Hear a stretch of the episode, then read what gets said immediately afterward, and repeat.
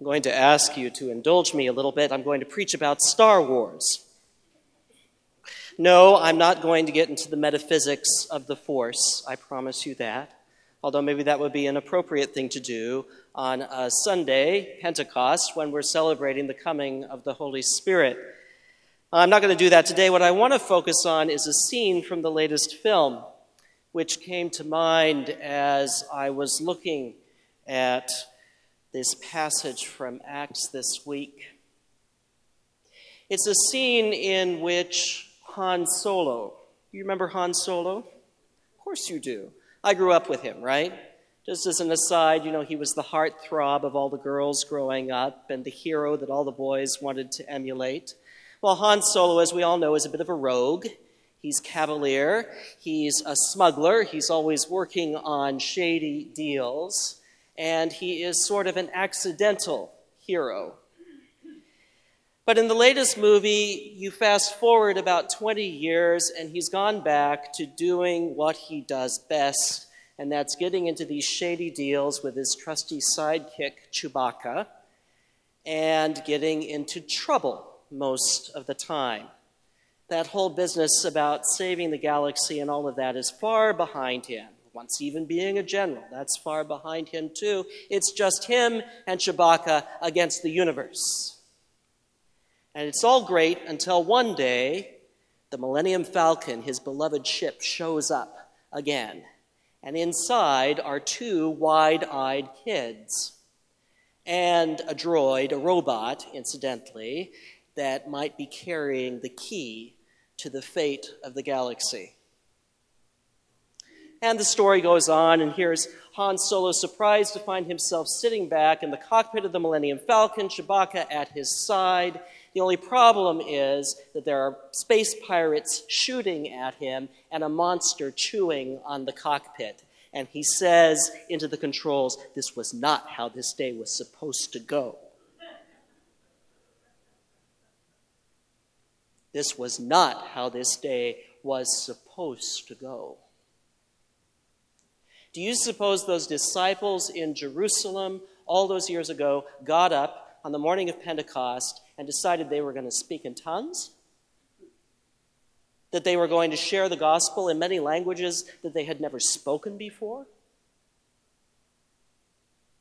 I'm not even sure they knew what to expect. Jesus had departed. And they were still in trouble with the authorities. So they were always looking behind them to see who might be coming. And they really hadn't organized all that much just yet. And then something happens that nobody expects when they're on the streets of Jerusalem, surrounded by all those people of the diaspora.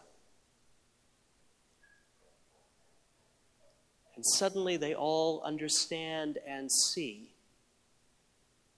things are not happening as they're supposed to happen. This was not how their day was supposed to go. It's so radical, in fact, that the author of Acts wants us to recall that ancient story all the way back in Genesis, the story of the Tower of Babel. Do you remember that story? It's an old, old tale about why there are multiple languages and ethnicities and races in the world. And the story is that the people of Babel decided they were going to undertake an incredible building project and they were going to build a tower that would reach to heaven. And they are so successful at this, the heavenly court becomes alarmed. And the divine beings counsel with each other and they say, if they succeed at this, nothing, nothing will be impossible for them. And so, in a strange way, human hubris comes up against divine fear, and God inflicts multiple languages upon the people of Babel so that they can no longer cooperate and work on this massive project together, and they are scattered. Now, that is the way that the world is supposed to work. Have you noticed? We're supposed to be divided, one against the other. Just look at the body politic today, right? We're supposed to be saying mean things about each other. We're supposed to be encamped in our own little silos, occasionally throwing pot shots at the others out there, protecting our own. We're supposed to be in our little enclaves. It's supposed to be a world of nation against nation, of people against people, of politics as usual, of armies and warfare, the human family always struggling with each other. That's the way it's supposed to be. That's what we have been told from the very beginning when we were taught to be careful about strangers, when we were, taught to catcall people who were different on the playground all those years ago. But you see, Pentecost tells us that that is no longer the way the world is supposed to be.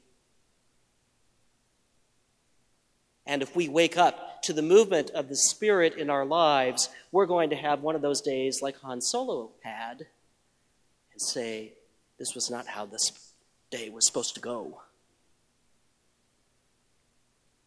Because if we follow the same path that Han Solo follows, we are thrown out into the universe into an unexpected future,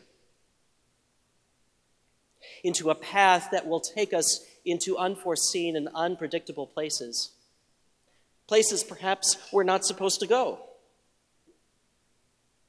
Han Solo's path will take him so that he will meet again the love of his life, and so that ultimately he will confront his wayward son.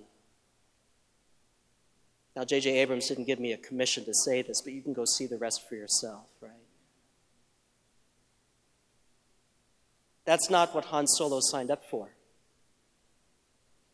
And in fact, on the way, he'll help save the galaxy. He didn't sign up for that either. None of us signs up for the unexpected. But you see, that's what Pentecost is all about the unexpected. Keenan and Morgan, who are about to be baptized, are signing up today for this life in the Spirit.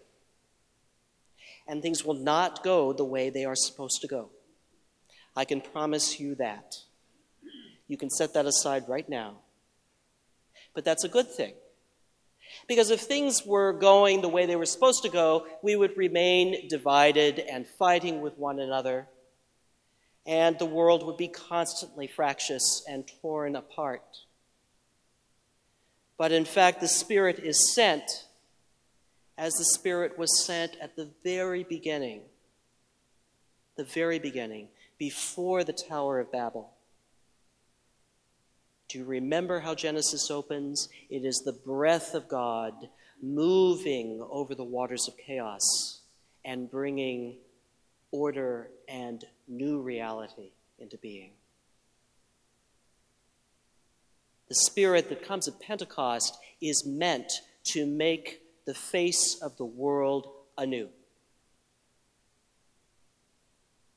So that nothing we thought was supposed to happen will happen, and instead something unexpected and miraculous and joyous and loving and life giving will unfold instead. That's the gospel we're called to share to a world that so desperately needs to hear it. And as the Spirit moves and renews that world, perhaps we will be renewed as well.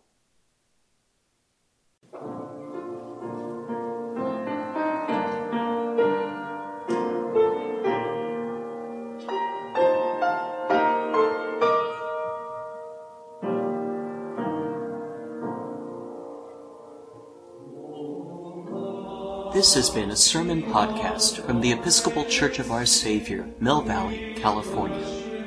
We are a growing, welcoming community for those seeking to deepen their relationship with God and to journey in faith with God's people through the breaking of bread and in service to others in Christ's name. You can reach us by phone at 415-388-1907 or visit us online at oursaviourmv.org. That's O U R S A V I O U R M V for Mill Valley dot O-R-G. We wish you God's peace, and we hope to greet you in person very soon.